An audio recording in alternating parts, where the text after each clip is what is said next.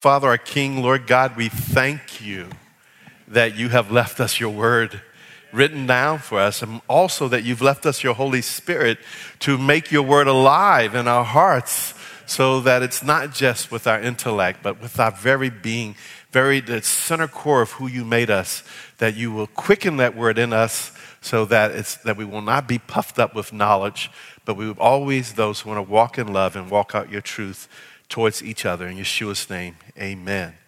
Uh, we've been working through the book of Hebrews, and we reached a point of talking about, uh, we did the first session of doctrine of baptism. So if you look at Hebrews 6, therefore, leaving the discussion of the elementary principles of Messiah, let us go on to perfection, not laying again the foundation of repentance from dead works. We've covered that already. Uh, faith towards God. We've covered that already. Of doctrine of baptisms. We started that last Shabbat and we're going to continue today. Uh, one thing about these foundations is not about the intellectual understanding of these. The exhortation of being able to move on, if God permits, the author says, has to do with incorporating the truths of those doctrines into our lives so that we are practically walking them out. So you can study and study and study, and there's a scripture that says some people are always studying, but they are never able to come to the knowledge of the truth.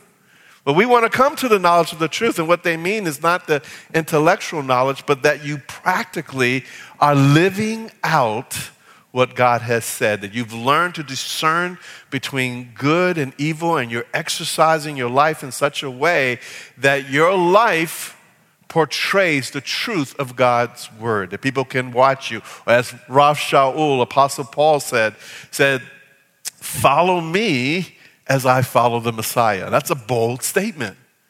But if you are walking in the Spirit, you're walking after the things of God, you should not be afraid to, somebody comes to you and say, Well, how do you how do you know God? How do you say, Hey, just hang out with me? Just follow me as I follow the Messiah, and you will see God moving and working. And that's a challenge. And if you're not at a comfortable yet to say that to someone, then continue in His Word that it will grow up in you and the fullness of it will come out so that you will be free to say that to someone without any laughter as you say it, without any like, ooh, wow, that's, that's a little bit too much. But knowing that God is working His truth in you. And so last week, uh, well, the week before last, we talked about, we started down this thing, doctrine of baptisms and it is baptism, it is plural. And, and the word that's used here, uh, baptismon, means really has a general idea of washings, various washings. It could refer to pouring, it could refer to sprinkling, it could, be, it could refer, refer to full immersion in this scripture. We're going to see later that there's other words that are used to give a deep understanding, but that's what this means. And if you understand it in the context of who it's being written to, it's being written to the Jewish believers of that time who were going through persecution for their faith. And so the whole book of Hebrews is written to encourage them so they wouldn't lose hope. And so the writer is pretty much aware of what they know. And so when he writes them, he can appeal to things. And that's what he does throughout the book of Hebrews, especially when he speaks of the tabernacle and the temple. He says, Hey, you guys have been taught on these things. You, you know about what's done with the high priest, and you know about the washings and involvements and the sacrifices that are there. And he would have also touched on things that would have developed by the first century. And we'll get into some of that, Lord willing, if the time permits. But, but we, have, we started with going way back. That's what we did last time. We say, look, if we're going to talk about these washings, we need to go back to the source of these washings. And so we went back to Torah. That's where we started. And we just did a very quick walkthrough to Torah and we saw that washing, washings was an intimate part of the life of Israel and the priesthood, everything that they did. That we saw that there was washings that if you if you touched something that was unclean, you had to wash. If you're if if you went to somebody's house who had a disease and you left, you had to wash. If you if, if there's a certain issue of blood that's coming from a wound or something in your body, you had to wash. If you sat on something that that object had to be washed. Uh, if, if you went into somebody's house to visit them and they had certain diseases and you sat on their furniture and stuff, before you could come back into the congregation of the assembly of the community, there were various washings that you had to do. If, if various vessels were, were taught, we saw last time, uh, if something unclean fell into them, depending on what the vessel was made of, some vessels you could take and wash, some you could put under the fire, some had to be destroyed. The clay vessels, if something dead and disease fell into it, you just threw it in, you broke it up and you went to Walmart and got another one because, because it, it, the clay was porous. So if that disease thing got in there, the disease would get into the actual clay. So there was no redeeming that. There was no redemption with that. You just destroyed it. But other things like metal things you could put under the fire and purify it so you could reuse it or you could wash it. Garments, uh, if you we saw last time that certain garments, if, if some sort of disease, mildew, or something got in the garment, that you had to bring it for the priest and he would analyze it. And if it stopped moving and it wasn't spreading, then he would declare it clean and then he would tell you, go wash it and yourself. And so, so washing was very much a part of the community. The priests, Aaron and his sons, before they could go into service, we saw last time that they had certain washings that they had to do. Sometimes it was just the hands and the feet. Sometimes it was their entire body had to be immersed in water completely underneath before they could go and serve. Uh, if you were serving in the temple as a priest and as you were handling holy things like certain sacrifices, after you were finished, you take off those linen garments and then you would go wash. If the ashes of the red heifer were given to you to carry outside of the camp, before you come back into the camp, you had to wash.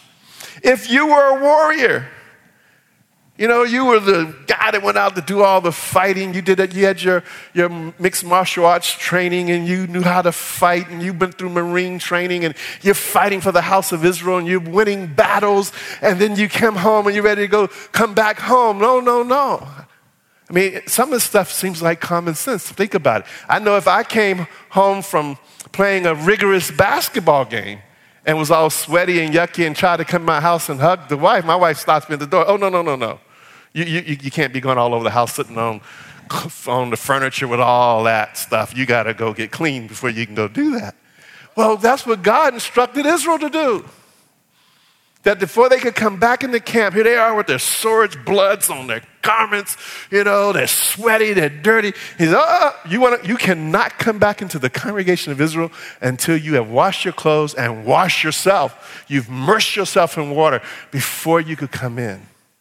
And all of these things had to do with purity and separation. Purity and separation. And so we saw that this washings, these washings, which, which included pouring, which included sprinkling, which included total immersion, all of that was involved in the regular ongoing life of the life of every Israelite. And the temple played a, a crucial part in that. And so we saw that last time. So I'm not going to look at all the verses concerning that because we want to cover as much as we can today. But, but I do want to highlight them again. You know, if you touch Leviticus 11:40, touching a clean animal, animal you can eat. If you even touch the carcass of a clean animal that died of itself, it says, And he that eateth of the carcass of it shall wash his clothes and be unclean until the evening. He also that beareth the carcass of, of it shall wash his clothes and be unclean until the evening. Now, there, there are basically two key Hebrew words that are used in the Torah there are other words that were developed later that came from the influence of rabbinical Judaism and everything later, but the key words used in the scriptures themselves is the word kavas and the word rachetz. Rachatz, I mean. Now, some people might be familiar with rachatz because if you're familiar with the Passover Seder, one of the things of the Passover Seder is entitled rachatz and it had to do with the washing of your hands and the pouring it out and washing of your hand. And that, that word is mainly used when it talks about the priests shall wash their feet and their hands. The word that's used there is rachatz.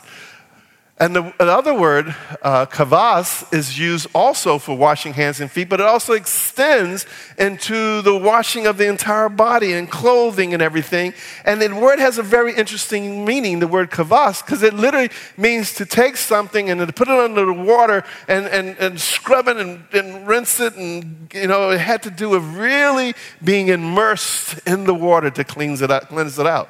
So it, talk, when they talk about cleaning vessels, it wasn't just throwing a little water, but you got it under the water and then you poured it out and you scrubbed it and you got it clean. These were the terms that were, were used back then. Those are the main two Hebrew words that are, are used, and it's used for when the ram pieces are, are, are, broken up into pieces that they had to wash the, the entrails and all that. That's the word that's used. This cleaning, this cleansing that takes place. Now, as we continued on in Scripture, we saw that a spiritual application began to be given that went beyond the understanding of just the washing of the external in places like Psalm 51 2, where God says, Wash me thoroughly from mine iniquity and cleanse me from my sin. The psalmist began to understand that what he had grew up seeing with when things got defiled, that they had to be washed and made clean, he began to relate that he had become defiled inside. It wasn't just the external defiling, but inside he knew that something was wrong. And now he's crying out to God, Oh God, wash me. Rechatz, cleanse me, wash me, put the water on me to bring me cleansing. Set, do a work inside of me. Psalm 51 7 says, Purge me with hyssop. Hyssop was the thing they used to sometimes dip in the water and sprinkle on things or into blood and sprinkle. Moses dipped it and sprinkled it on the Torah, uh, the, the books he written, and, uh, and also all the people were sprinkled with blood and put upon them to separate them for a sign of their holiness. So it says here in the psalm, the psalmist is thinking of those things. He says, Purge me with hyssop and I shall be clean. Wash me, and I shall be whiter than snow. He understood that something beyond what he could do need to take place to bring the type of cleansing that would make him right before God. He made this spiritual connection to what he grew up seeing physically all the time. Jeremiah 4:14 God is speaking to Jeremiah. He says, Oh, Jerusalem, wash thine heart from wickedness, that thou mayest be saved. How long shall thy vain thoughts lodge within thee? What? what the, the thing is that when he speaks to Jerusalem, they were doing all the external things that they were supposed to do. But Jeremiah the prophet brings the heart of God that something was missing inside to take place, that washing that had to, to bring that forth. And that's kind of what the writer of Hebrews is saying. Look, guys, you know about the washings. Then you need to walk that out in your life, not just the external keeping of these things, but understand the spiritual principle of these washings so that you are living a holy life. That you have the washing that comes from God that changes you from the inside out. You know, it's in the book of Isaiah. In the first couple of chapters, God says to Israel, I am, Ralph paraphrase, I am sick and tired of your offerings and your feasts and your sacrifices. I'm tired of them. When you pray, I'm saying, talk to the hand because I'm not listening to you. Because your hands are stained with blood. And I'm not hearing a word you have to say. You have to think about the Holy God. We're doing what you said to do. We're bringing the sacrifices. We're, we're, we're doing all these things. But then God goes on and says, Look, yeah, you're doing all these external rituals. But in the marketplace, you're oppressing people. You're lying. You have false weights and measures. You're cheating people. You're oppressing the widow and the, and the poor and, and, and, and the stranger within your gates. You're treating them not with love, when they should be shown love. And then he gives them amazing things. He says to them that they will come to him, though your sins are like scarlet, You'll be white like snow. I'm going to do a work in you. I'm going to take your iniquities and I'm going to cleanse you from the inside out. I'm going to bring a washing that will change you. Hallelujah. And so we begin to see that principle. And it was based on that principle that as we go on in history, and we, we do, because, you know, we, if we be honest with you, there's not a, this, this, you don't really see like the word and they baptize this person, baptize that person in the Torah. You don't quite see it. It's there, but you don't see. You see all these washings and everything that's going on. I mean, you see some example of it with people like, uh, well, we think of Naaman. You know, here he was a leper and was told to go dip himself into the Jordan seven times, and, on, and he eventually came around to, he was resisting that at first, and he eventually came around to be obedient to the prophet's direction. And when he did that, when he came out of the water, his skin was like baby skin, all the leprosy was gone. We see that immersion that's taking place. And there are some other examples with the priests that, that certain times the priests had to bathe their entire bodies. And the bathing there wasn't just taking a washcloth, it was a total immersion, a going totally in the water, because there was a separation being made between the profane and that which is holy. God is making a separation between the life that you had before and the life that you are entering into. And that was, people understood that. They understood that, that exchange, that change that takes place as you would go through these waters of immersion, that when you came out on the other side, you would consider a new being, a new person. And, and, the, and the, uh, interesting enough, but you know, rabbinical Judaism, its original origins came out of the destruction, after the destruction of the first temple, and, and the Jewish people taken off into captivity in, up in, in Babylon and those areas. It's out of that that most scholars will say would be the beginnings of what we'll later call rabbinical Judaism, because, you know, the, the temple had been destroyed but the scribes and priests and others who were still alive would gather people together and begin to teach them because they didn't have a Torah scroll anymore, but these guys had memorized it. So they began to teach them, and that's how what we know today as synagogues, houses of study and learning, were first developed outside of Israel. It was doing after this time after the temple was destroyed. And so that's where they began to teach. And as they began to teach that, they had to give instruction into what people had to do. And it's at that time that a lot of people from the nations, like uh, uh, if you read like the story of, of, of um, Esther, we see at the end it says many of the people of the land Judaized, became Jews. They joined the Jewish religion. Well, they had to come up with what do we do with these guys coming in? And, and they began to look at the concept especially later on when the Pharisees came about. Uh, you know, Pharisees get a bad rap all the time because we know Yeshua clashed with them a lot.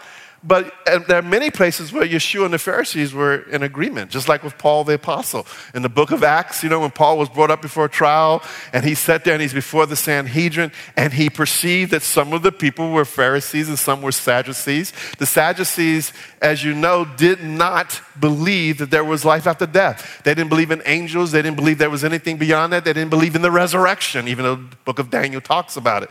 But the Pharisees believed in the resurrection. They taught the resurrection. They knew there would be a resurrection. And Paul the apostle is a Pharisee.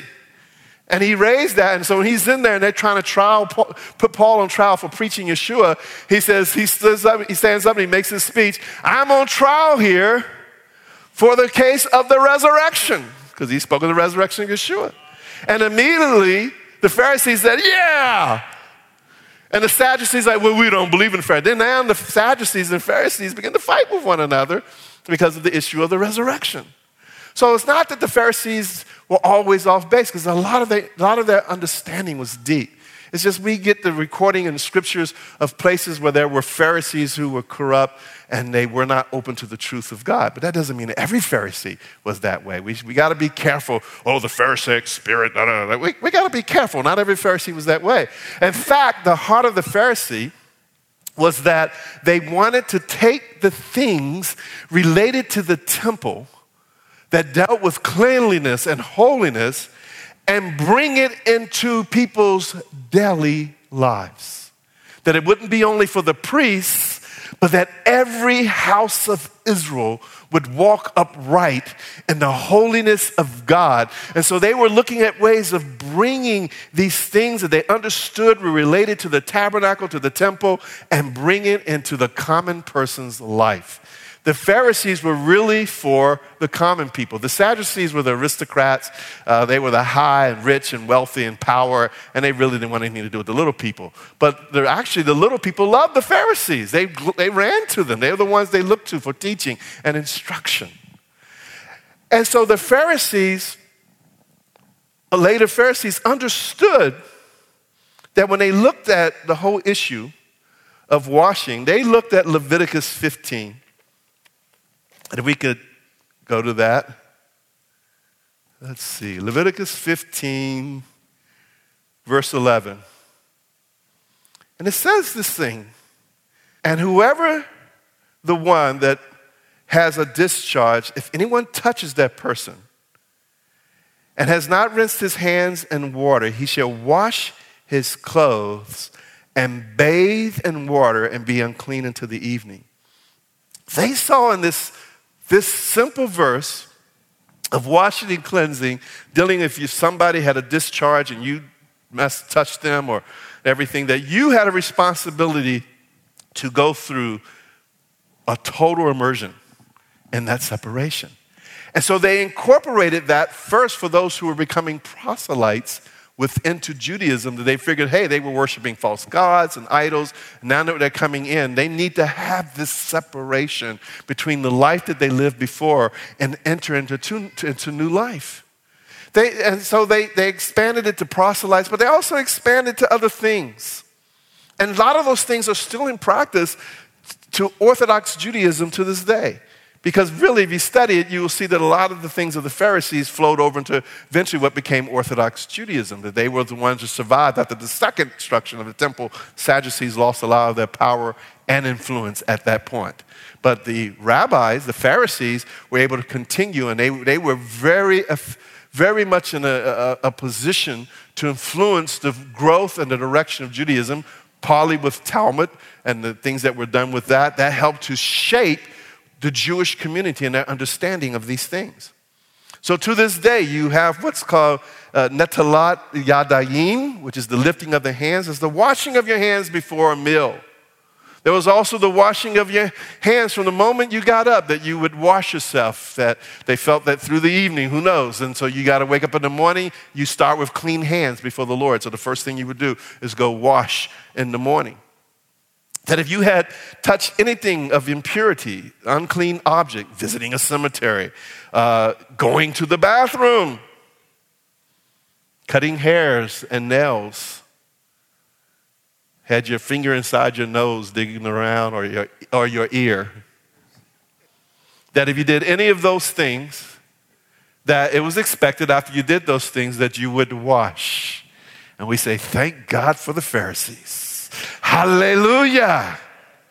We are so happy that they discovered that and made that a part. One of, I, I, know this will sound awful, but one of the scariest things, you know, uh, you work in a workplace, you're always shaking people's hand. Hey, good to meet you. That's our natural greeting in, in the West. Sometimes I'd rather be more Japanese about it, maybe just bow to people. And here's why I've been in restrooms where men are doing what men do in restrooms and what ladies do in their restrooms. And then I know, and I'm going, I'm washing my hand, and I'll see a guy come out and go straight out back to the workplace. And then later on the day, I'll see him. He's, hey, Ralph, good to see you. And I'm like, oh. you know, and I'll shake his hand. And as soon as he walks out, I'll run right back in the bathroom and wash my hands. Because I know this guy doesn't wash his hands after what he's done. And Torah says we really should do that. When you're touching something unclean, you should wash yourself. It's a principle. I'll tell you a story real quickly. When Dr. Tote, Jean, you know, she was very much active and part of establishing work in, in, in, in Ghana where uh, she established a nursing school, working with a congregation that was there. And as she went the first time to meet them, they were so happy to have. They called her Mother, Mama Jean's what they called her. Oh, Mama Jean's here. She's going to help us get the nursing stuff in place. And we've been having a lot of sicknesses and disease and things going on. And they were thinking this, this, this, they knew she was one that believed in the power of the Holy Spirit and, and taking authority over demons and calling them out. And they're saying, you know, the demons are making us sick here. And we're glad you're here from America, Mama Jean, that you can deal with some of these demons. So she gets there and she takes time to observe the practices of this village that's out in, in the jungle part, just way out. And she's observing and she's realizing some things. The ladies weren't washing their hands after they did certain things, that the latrine was very close to where the water would be from, and that they had no sense of washing and so, because of that, they would do things, then go prepare food. And so, people were getting sick. And so she looked at them. She said, I'm going to teach you. So she got them all together and she taught them out of Torah that if you touch something unclean, you're to wash yourself. If you to do this, you go to the bathroom, you're to wash yourself. And she instructed that. And within a short time, the community became well and happy you know, without casting out one demon. Not one demon had to be cast out to turn this around. I'm, and we're not against casting out demons. They're demons and they need to be driven out. They need to be driven out. But some diseases come on people because they're violating the principles of God's Torah and they're bringing disease upon themselves. So to share that, that importance of that is very, very important. Hallelujah. Thank you, Father. So, so the, the rabbis understood this. Even up to the point of, I'm going to introduce you two words mikvah and tivilah.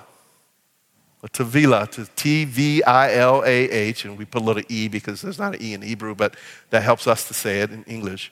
And the word mikvah, that's the the place, it literally means the containing of water. It's a place that water is gathered together. And in mikvah is, like in the Christian world, they'll call it a baptismal. But in, in Jewish words, it's called a mikvah. And, and, and, among Orthodox and Hasidic Jews, they still have mikvah houses where people can go in. They have a men's side and have a women's side. And, and you could go in and you, you go into these, this water and, um, and you go up to about uh, chest deep, and then you, you, you drop yourself under, and there's immersion that's there. Uh, it's not, you don't use soap, and I'll let you do that before you go to the mikveh. It's not for scrubbing your outside body. You do that with soap and other things, and then you go into the mikveh, and it's used for spiritual separation. And it's used for lots of things. Uh, some men do it at Yom Kippur, the Day of Atonement, the day before. Uh, some do it uh, every Shabbat before the Sabbath comes in. They're, they're, they're Hasidic Jews that will go in and go through the mikveh water before they come in for the Sabbath. Women do it after Nidah, their monthly menstrual cycle. Once they finish, they will go to a, a mikveh house and, and, and they will, will immerse themselves there. And all of these are seen as a separation from where you were before to coming out a new and living creation on the other side. And, and the word tevila means to immerse, it, it, means to be totally put under water. And um, so, with that, with that, we want to move on to talking about baptisms as we move into the first century. What happened and then, of course, the first person we think about is John the Baptizer. He's the first one that we think about when we think of of water baptism. And I'm going to tell you something there's a pattern within baptism that, that is there that you can look at. And let me tell you what that pattern is. It's a very simple one. You all understand this. Number one, that there's a person who's doing the baptizing. We'll call him the baptizer. Number two, there's the baptizee, the baptizee, the person who's being baptized. There's a substance involved in which the baptizee is being baptized into by the baptizer. Okay, you got that? Hopefully you're following. There's a purpose for that baptism. And you'll see that there's a pattern with that. So let's first start with John's baptism. The scriptures tell us, we'll go over look at it, Matthew, the third chapter. And understand that by this time, the, the, the Pharisaic practice of total immersion was very much part of the Jewish community. The understanding of that was very much a part of the Jewish community. So when the writer of Hebrews is writing to this Jewish community, he knows they understand this, and, but he's exhorting them to, under, to bring the principle of that into the way they're living instead of being in fear, to understand what has happened through these things. So we read in Matthew 3 in those days, John the Baptist came preaching in the wilderness of Judea, saying, Repent, for the kingdom of heaven is at hand.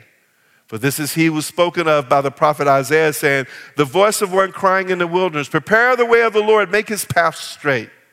Then John himself was clothed in camel's hair with a leather belt around his waist, and his food was locusts and wild honey. Then Jerusalem, all Judea, and all the region around the Jordan went out to him and were baptized by him in the Jordan, confessing their sins. So his baptism was a baptism of repentance. People understood that they were coming there because they were repenting. And this is why they were submitting. John is the baptizer. The people of Israel from Judea and all around were coming out in the Jordan where he was baptizing. They're the ones that are the baptizees. The substance is the water of the Jordan, and the purpose is for repentance. Now, we can learn a few things here. First of all, he's out by the Jordan, and he's baptizing out there for a reason. Because he wasn't just putting a little sprinkle on people. He could have had a big, you know, big container and just, okay, he could have been in the middle of Jerusalem doing this, but he wasn't. He was down by the Jordan. And then to this day, if you ever go to Israel, there's a section in the Jordan that people have set aside for people to go get baptized. And the whole idea was that the thing that he was doing was what had become very common among the Jewish people, which is immersion. By the way, the word that's used here for baptism, the root word in the Greek, is the word baptizo. The word baptizo means to immerse. It is a word in classic Greek that meant to take clothing and to put it under the water to dye it. When I was a kid growing up, my parents used to, my mom used to make things and they'd be out of one color and I wanted it blue or some other color. And so they, we had these big tin pots. I grew out in the country. And they, she would fill it with hot water. And then she'd go get a package of dye and mix it into the water. And then she would take the material, and we had this big paddle, and we put the material in, and we get it totally under the water until it was totally saturated with the substance that it was put in, so that when it came out, it took on the nature of what it had been immersed into. So it went in one color and it came out another color. And we understood that. That's what the word baptizo means. To be immersed, that you are totally, totally saturated with what you've been immersed to, into and the purpose of it. So much so that when people came, and here's the interesting thing, because people ask the question, well, is it the water that brings the salvation? No, let me ask you a question. And then we're going to see the answer right here. Did John baptize people who were repentant or who were unrepentant? Repentant. He did not baptize people who were unrepentant. It goes on to say then, when he saw many of the Pharisees and Sadducees coming to this baptism, he said to them, Brood of vipers, who warned you to flee from the wrath to come? Therefore, bear fruits worthy of repentance, and do not think to say to yourselves, We have Abraham as our father. For I say to you that God is able to raise up children Abraham from these stones. And he goes on to speak of the judgment that was coming and the coming of Yeshua, and he talked about that. So here's the thing there are people who can go through the ritual of baptism. And before they're baptized, they are a dry sinner. Then they get immersed in water. And when they come out, they are a wet sinner. Because you do not baptize sinners, you baptize people who believe. John refused to not baptize the Pharisees who were not repentant. Now, people today may have done it for a photo opportunity. It would be like the president of the United States and all his staff come in, and we were having a day of baptism, and the cameras are there, and he comes and say, "Hey, I would like to be baptized." I could be very tempted to say, "Oh man, this is a photo op. Come on up, bring your whole staff here. Come on, we're, we're, yeah, I'm the one that's baptizing them." No, I would hope I would have the the the, the chutzpah, the boldness to say to the president, are you really a believer in Yeshua the Messiah? Have you accepted him as Lord of your life? If you have not, then repent and bring me fruits of repentance, and then I'll put you in the water. But if you don't come repentant, oh, I'm not going to do it. I'm not going to do it. So you have to already have had a change of the very thing that you're getting, getting ready to enter into. In other words, it's not the water that caused the repentance.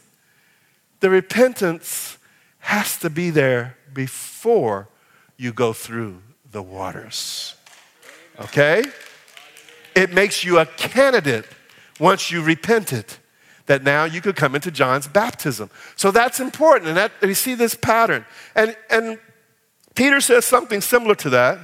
And for time's sake, 1 Peter 3:21, he says, "Hey, in this present time that baptism does bring salvation, not the removal of dirt from the flesh." Not the removal of dirt from the flesh. I'm not talking about the water baptism that brings, that's not what saved you. I'm talking about an answer to a good conscience that in your heart you responded to the call of the kingdom of God. Yes, you should receive the outward sign of water baptism, but you need to already be in Messiah before we allow you to go through the waters. It's not the waters that's going to change you. Only the Spirit of God can change you from the inside out. So we see that. And so we see that pattern with John very quickly. Now, here's an interesting one. What about Yeshua? Because Yeshua came to John's baptism. Hmm. This is uh, interesting. How, why would Yeshua come to his baptism? Well, let's look at Matthew 3. I think it's 3. Maybe it's John 3. Let me check. Yeah, Matthew 3, verse 13. Then Yeshua came from Galilee to be to John at the Jordan to be baptized by him. And John tried to prevent him, saying, I need to be baptized by you. I need to be immersed by you. And are you coming to me? But Yeshua answered and said to him, Permit it to be so now, for thus is fitting for us to fulfill all righteousness. And then he allowed him. What's going on there? Obviously, Yeshua was righteous and holy in every way. So, why would he come to this baptism? Because he says to fulfill all righteousness it was understanding that part of John's message was prepare ye the way of the Lord.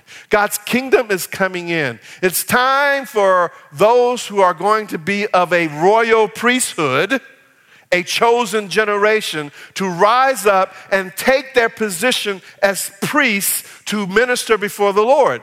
Well, Aaron and his sons had to go through washings, not necessarily because they were wicked at the time, but illustrative of preparing for the office that they're about to go into. So Yeshua, recognizing that not only he's Messiah, but also know that he walks as, as a priestly role, understands that he's about to begin his priestly work and service, and he needed to fulfill all righteousness, which had to do with preparation of going through the waters. And by the way, what we just say, do you baptize people who are unrepentant or repentant? Everybody that came to John's baptism had already repented. They weren't coming there to, and now I'm going to repent. No, they already repented. Before they went in the water, they already, I'm sorry, I'm wrong, I did this wrong, no excuses. I committed this sin before. And John says, that sounds like repentance to me. Boom, under the water they go.